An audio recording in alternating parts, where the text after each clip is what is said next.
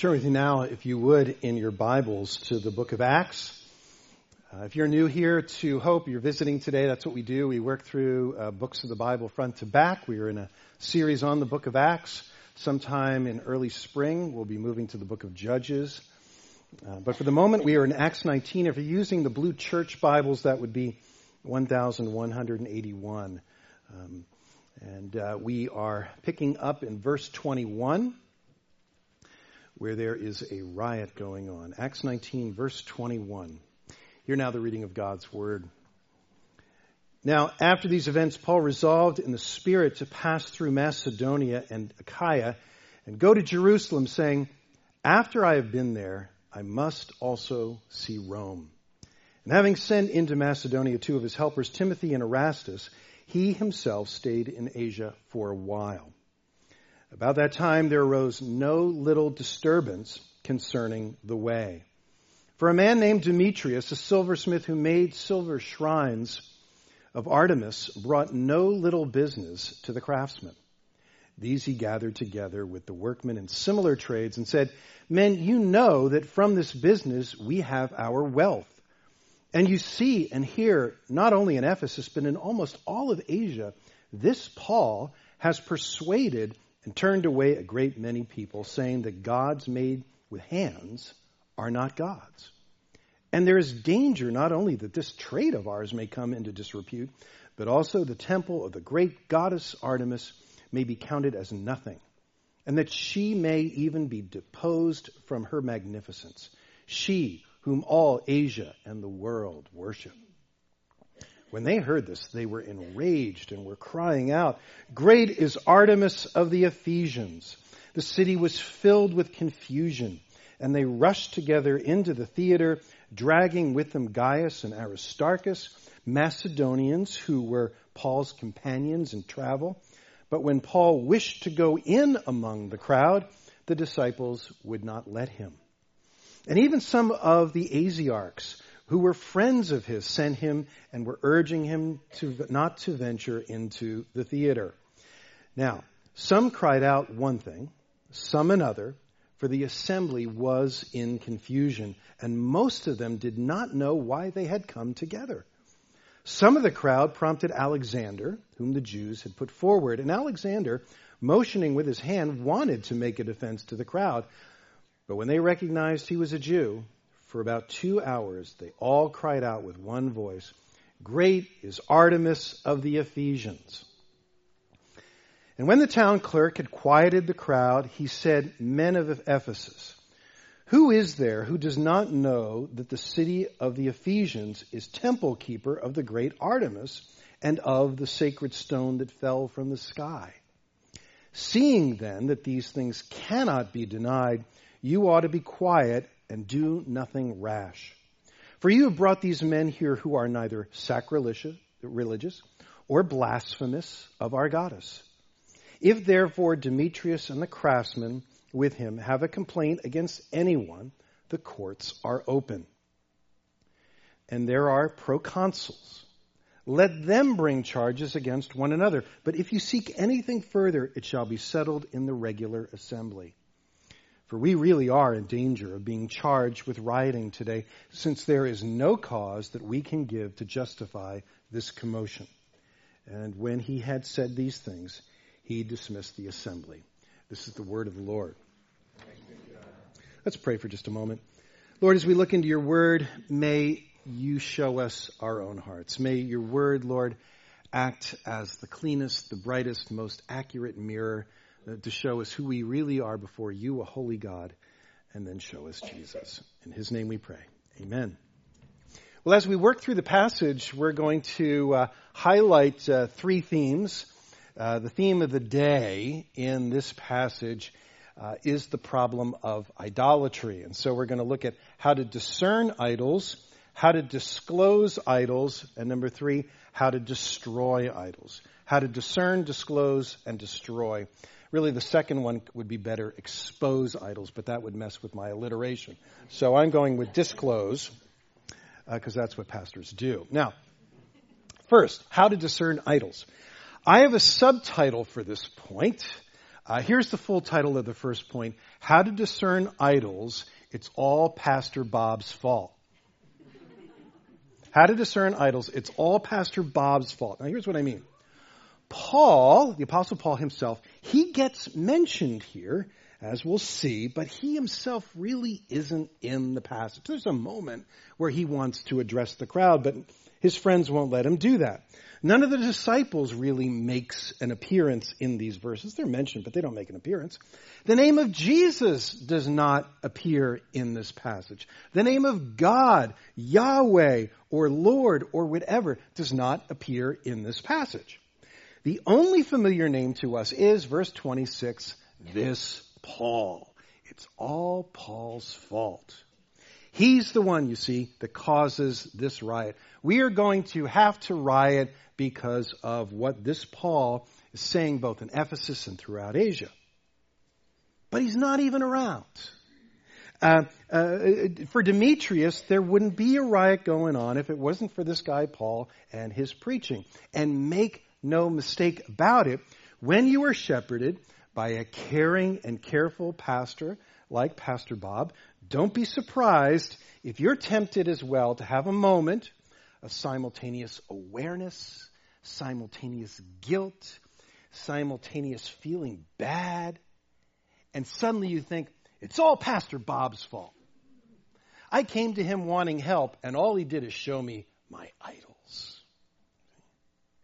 Because so often, what is wrong with us, as we say here at Hope, is, when something else is on the throne.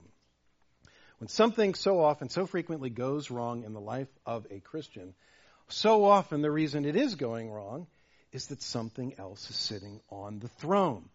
Even for the Christian, we can allow something else to climb on the throne of our lives. That seat in the heart of greatest importance.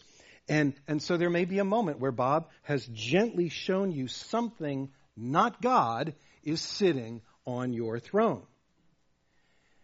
And, brothers and sisters, we call this idolatry. Idolatry is when something else has become more important to you than God. Idolatry is when something has become more important to you than the Lord. That's why it's command one have no other gods. Number one, have no other gods. If you do, if you have other gods, you're going to want to break some of the other commandments. If you, if you have other gods, you are going to want to lie at times. If you have other gods, you will want to covet other things. If you worship something other than God, you'll be tempted to steal it. So that part of Pastor Bob's care in counseling is to discern your idols. And once in a while, you're going to be tempted to say, just as Demetrius did, it's all Pastor Bob's fault. Now look at how Demetrius is so worked up because you see, the word is out. Paul names names. He names names when he confronts idols in Lystra, you'll remember in Acts 14. Again at Philippi in Acts 16, Paul names names. But most famously, he does this in Acts 17 at Athens. If you just flip back a page in your Bible, the Blue Bibles, it's page 1179 there at verse uh, 24 uh, Paul is walking there through the Agora, the, the marketplace of the Areopagus. It is the Fifth Avenue. It is the Nassau Street and Wall Street. It is the Pennsylvania Avenue of his day. And he's noticing, he's naming, he's recognizing, he's discerning the idols of the culture. And as you go through not only Acts, but, but Paul's letters, these, these Gentiles, Gentiles, by the way, who do not know the Ten Commandments, don't know, haven't heard perhaps that they are to have no other gods but Yahweh, uh, Paul is still showing them, even though they are Gentiles, that they are worshipers. That that is common to every human being in this world. We are made to worship. Acts 17, verse 24. Here's the kind of preaching that Demetrius was hearing that got him so worked up. Here's what Paul said The God who made the world and everything in it, being Lord of heaven and earth, does not live in temples made by man.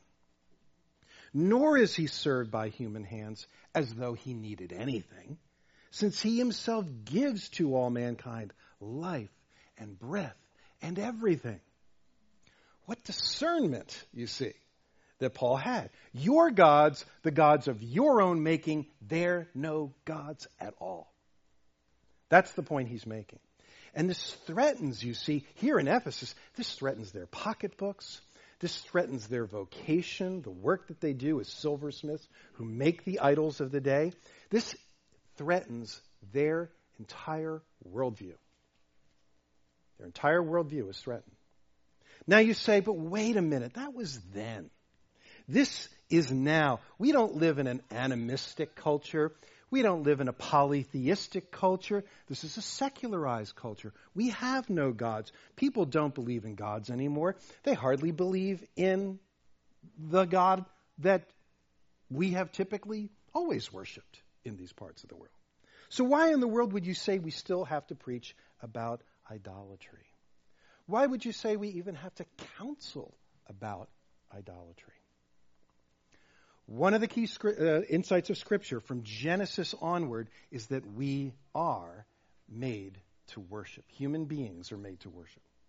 We are made for worship. That is how we're constructed. Uh, so that, so that for Paul, in the agora, there is no neutrality for anyone. He's looking at all the idols that are being worshipped because he's presuming that everyone in Asia, in uh, the Greco Roman world in Ephesus is a worshiper. No one can ever be said to not be a worshiper. To be human is to worship. Therefore, I want you to perhaps do a study on this. When you see Paul leave the synagogue after the teaching that he does there, and so then frequently going into the marketplace, watch See if he ever preaches out in the marketplace, out in the world, out among unbelievers. See if he ever doesn't include idolatry as the problem. I don't think we should ever avoid thinking about idolatry as the problem for us as well. Because when you share Christ with someone, if they don't know God, or like Bob, you counsel Christians who do know God, but are living, if you will, in misalignment with God's commands, that means that something else has functionally become their God, is, has pushed God off the throne. Not that they actually can, but we have hearts that want to invite other things onto the throne room of our lives. And so, so, so the Christian doesn't have to introduce to somebody, let me tell you about worship. Let me tell you about religion. Let me tell you about worshiping a God. You can presume those things when you talk to somebody because we're all actively doing it. This culture and every culture is filled with idols. More than that, every culture, one of the Bible's presuppositions, every culture is based on idols.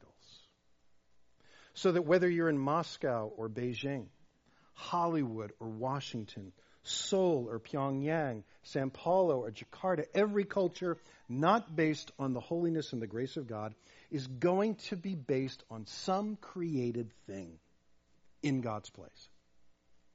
Every culture looks to something to save it, because there simply are problems in the world.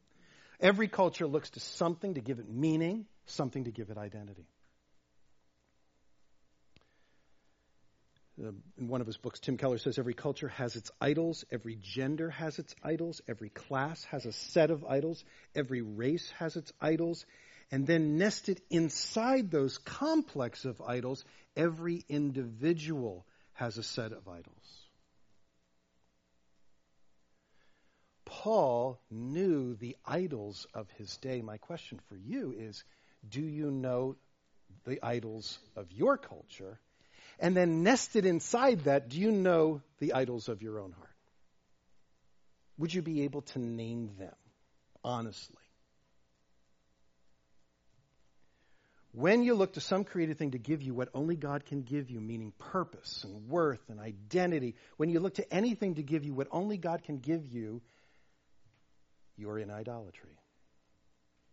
You're in idolatry. So the question is, how do you know? How do you discern what your idol is? And the quickest way is first, ask yourself this What is it that I want or that I have that if I can't have it or I lose it would make my life meaningless? What is it that I want or have that if I can't have it or I lose it would make my life meaningless? This is a hard question. Because this can be good things. Let's say you're here today and you have a spouse that you love. Some of us might say, if I lost this person, my life would be meaningless. Now, that loss would be bad, and your spouse is a, is, is a gift of God to you.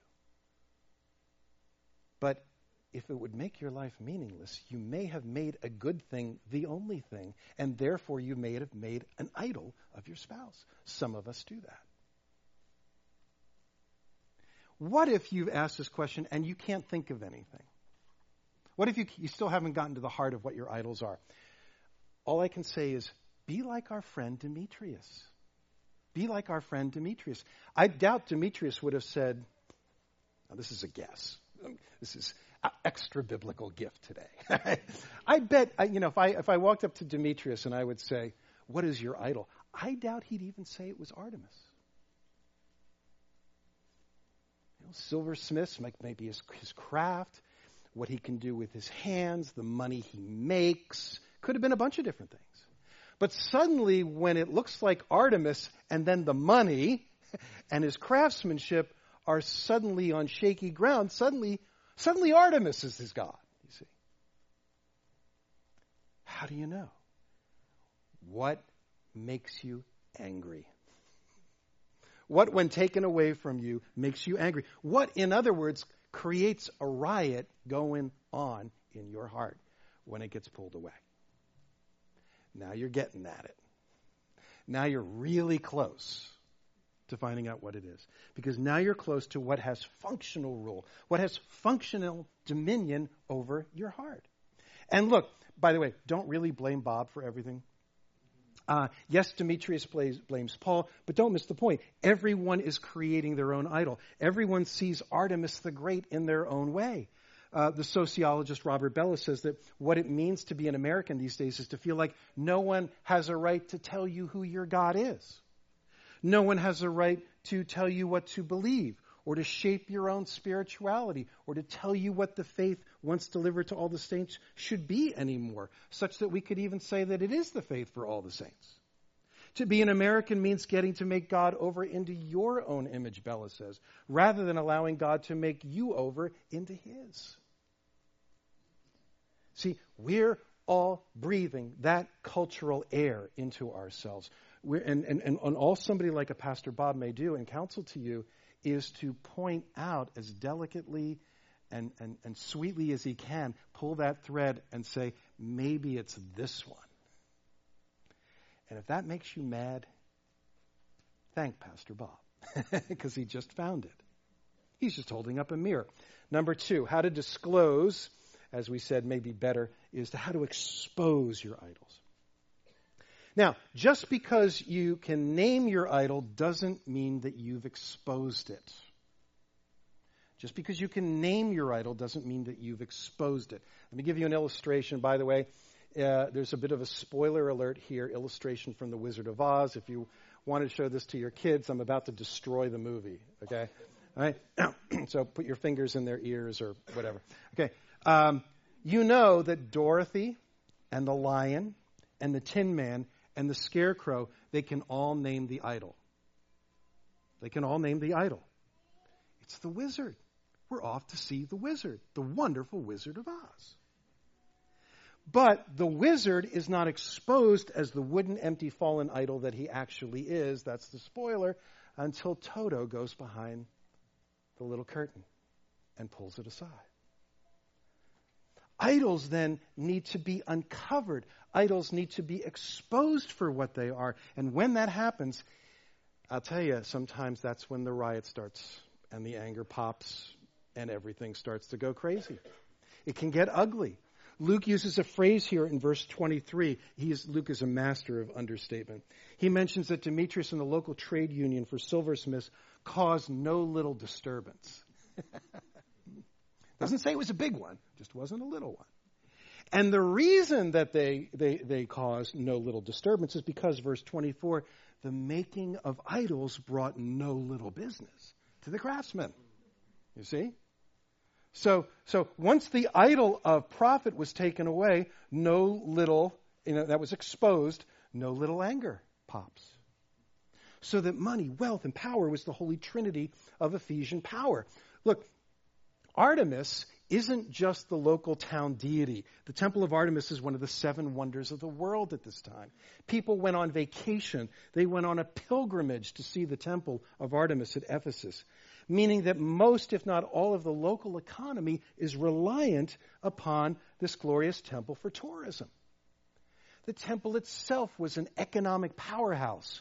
Uh, Dennis Johnson, in his commentary on Acts, calls the Temple of Artemis a banking institution with large cash reserves that was a landlord holding titles to vast farmlands outside the city. So, yes, there is pride here. Yes, there is greed here as idols. The wealth itself is idolatry, but this feels like a personal attack.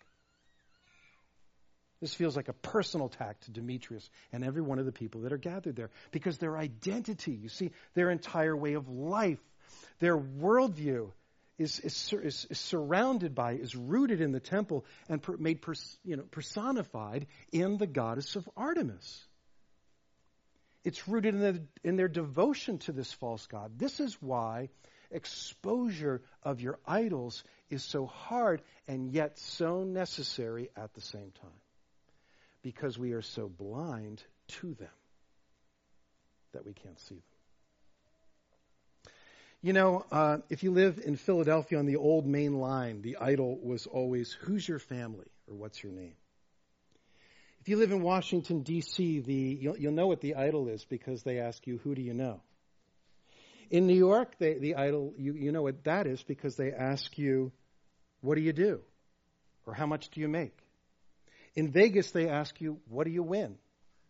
In Princeton, they ask you, What do you know? Those are idols.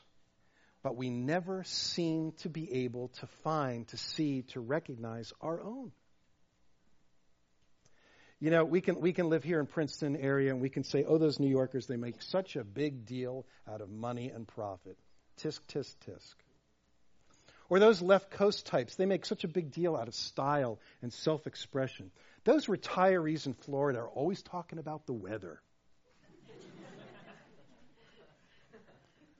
what do we talk about? What do you talk about? This is critical stuff because Paul says our little gods are no gods at all. Here, here is what exposes them. This is how you expose an idol. Pastor Bob can tell you this in his counseling. It is the word of God. It is the word of God. Hebrews 4:12. The word of God is living and active, sharper than any two-edged sword, piercing to the division of soul and spirit, of joints and marrow, and discerning the thoughts and the intentions of the heart. That's what the Word does. It gets in there so deeply when you meditate upon it, when you sit under it, when you, when you hear the preaching of the Word, when you're in your small group together and you're sharing the Word with one another, that it starts to reveal the intentions of your heart. And now we're at it. Now we're at it. Not just discerning what our idols are, but more deeply discerning the thoughts and intentions of our own hearts that have made that idol and have put it up on the throne of our hearts. Friends, that's what the gospel does. The gospel is like a bright, bright light switched on in a dark room. The word that brings the good news is like a sword. It will either make you one of God's people or reveal that you prefer being a child of wrath. That's a hard truth, but it is the truth. And that doesn't mean, by the way, that if you're a child of wrath, that my, my calling you a child of wrath, that you're a little devil. Doesn't mean that you are virtually Hitler, something like pure evil, theologically speaking, by the way. Hitler wasn't pure evil. Hitler, believe it or not, was restrained in evil. No, it simply means that you want to be Lord of your own life. That's what it means.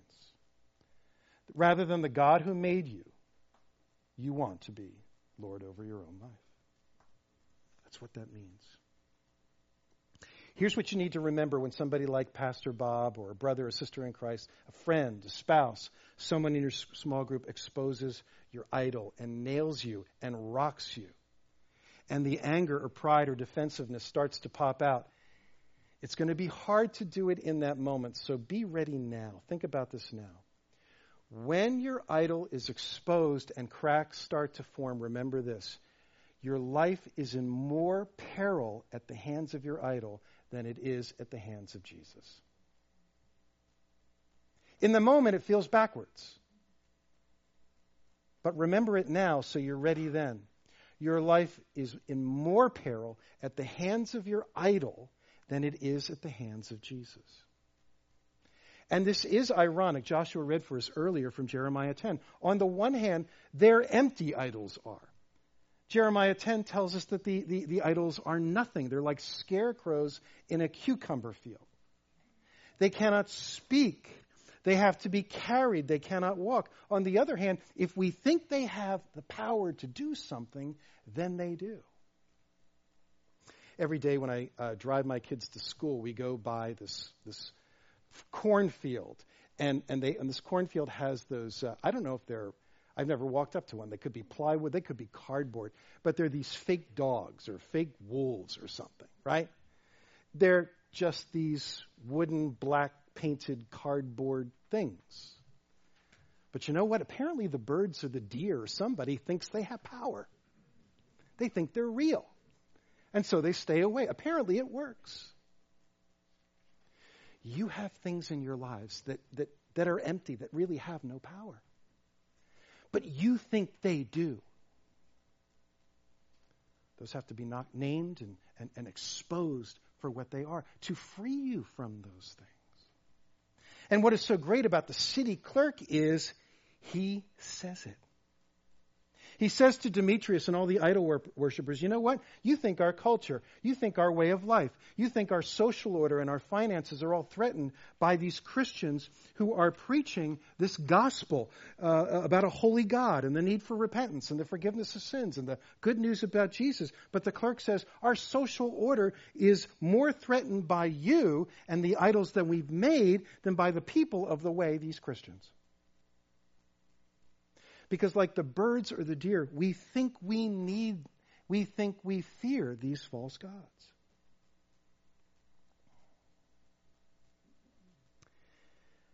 These things in our lives, they never deliver. They have so many of us enslaved to them.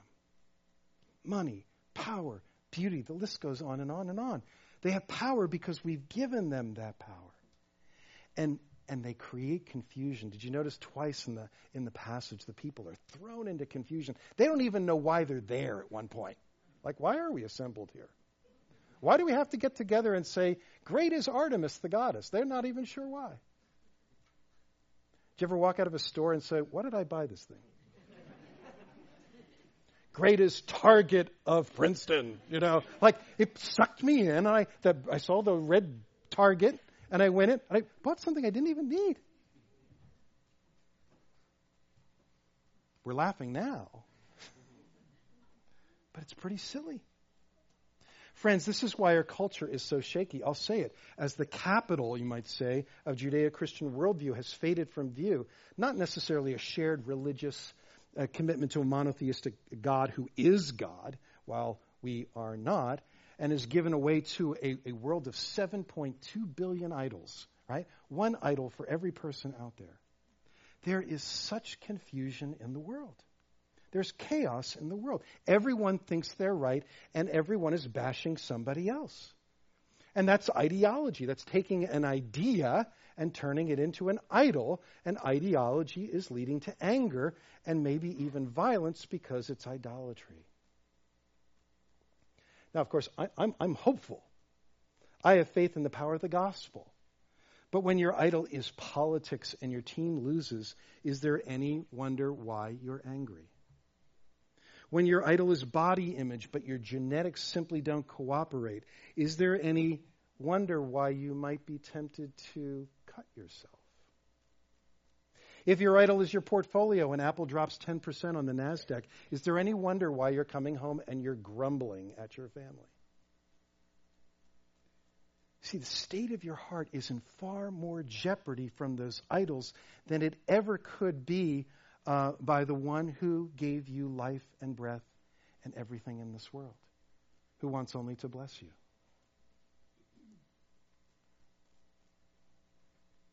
Repentance is hard. Identifying, exposing, and idols is hard.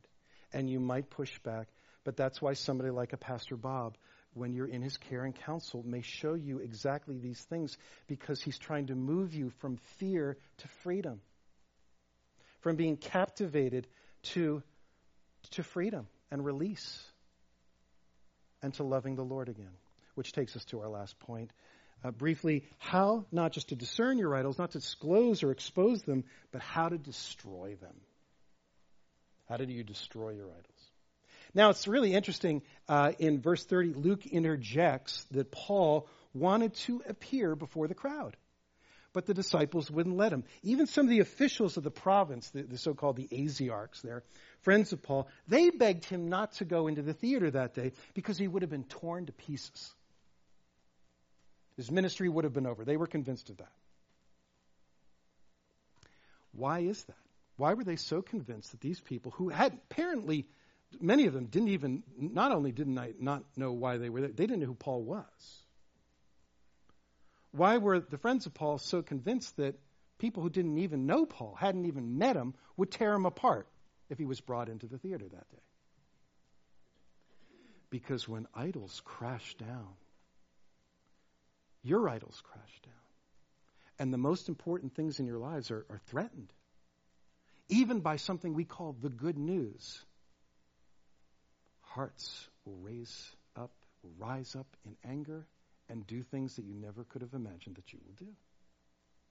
A friend of this church is a missionary. He's a missionary to a place that I won't talk about in a city that I won't mention. And his name I won't mention because we record these messages. But he's telling people, telling Christians, don't come to the place where he is right now. That what we share as Christians is threatening in that place in that particular state, under that government, at this moment. And even if they don't imprison you, they may imprison the people that you meet with. Don't come. Don't go into the theater, if you will, of that country. Stay away for now. This fellow, uh, John Chau, this Christian who wanted to bring the gospel by taking a kayak this last week to a remote island off the coast of India, an island inhabited, uh, inhabited by a small, sort of enigmatic, uh, highly isolated tribe uh, whose members have killed outsiders in the past uh, whenever they got close to stepping on their shore. Uh, people warned this guy not to go. But as hard for them was they're caught in idolatry like every other person on this earth. And while other people can bring the gospel to other places on earth, I seem to be the only person who has a heart and desire to bring the gospel to these people. So I'm going to take a chance and tell them about Jesus. And he was killed with arrows. And you know, I'm not going to talk today about his methods or whether it was the wise thing to do or break down his approach. But look, here in Acts, we have a situation in which Paul is almost put to death by a crowd that is furious because of the powers and the principalities that control them. There are things that are controlling the people in the theater on that particular day, and they don't even know what those powers are. This is spiritual warfare stuff. We so often think that spiritual warfare is happening somewhere else out in the world. Brothers and sisters, it happens in your heart every day of the week. Every day of the week.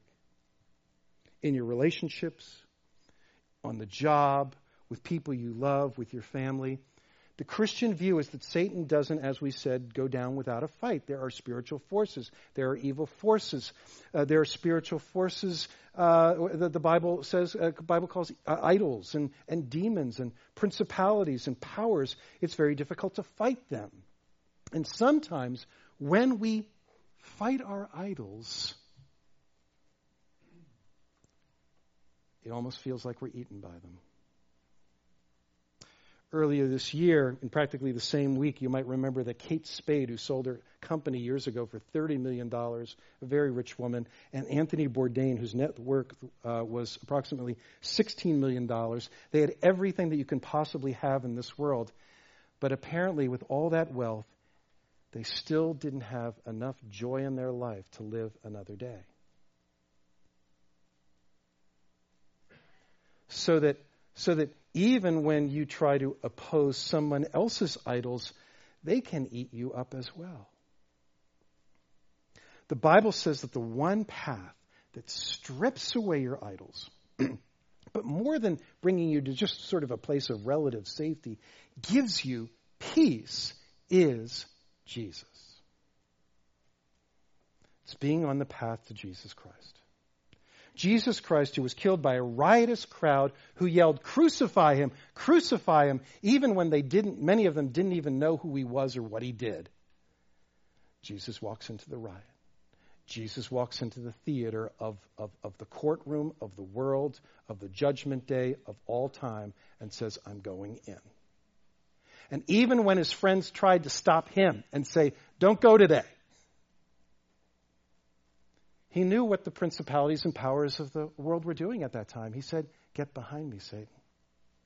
Even to a friend of his. And said, I have to go to the cross. I have to go there. And he went there to disarm the powers and principalities. He made a public spectacle of them on the cross. He triumphed over them. He took upon himself the death, the threats, the chaos, all that is wrong in the world on him including your sin and mine. Friends, idols are destroyed when you see Jesus dying for you. Because you know he did it to put to death all of those principalities and powers that have your heart so captivated all the time. Jesus justifies you for worshiping all that is fake and all of that is foolish and all that is sinful. He justifies you anyway. All the false idols of his heart, he knows that you have them. He can name them, but he's also the one that took on our flesh and, and, and, and, and, and knew what it was to live in a world filled with idols, and yet he fulfilled the first commandment and determined that he would have no other gods but the Father. So that he would be the one faithful one. To bring peace and life out of death and chaos. That is what the cross does. That's why someone like a Pastor Bob will lead you to the cross over and over and over again because it's the he, Jesus is the only one who saves. Right? To, to knock down your menu of idols, it's not like there are a menu of counter idols. There's only one God. And He's going to lead you there. And He is a God of grace. Let's pray. Lord God, we thank you for, for Jesus Christ, the gift of Jesus. We thank you, Lord, that though our idols are so prevalent and are so powerful, that your son Jesus has borne the cost so that we can dismantle them in our lives. We can take them apart one by one. Lord, help us to do that in a wise way, not by attrition, but by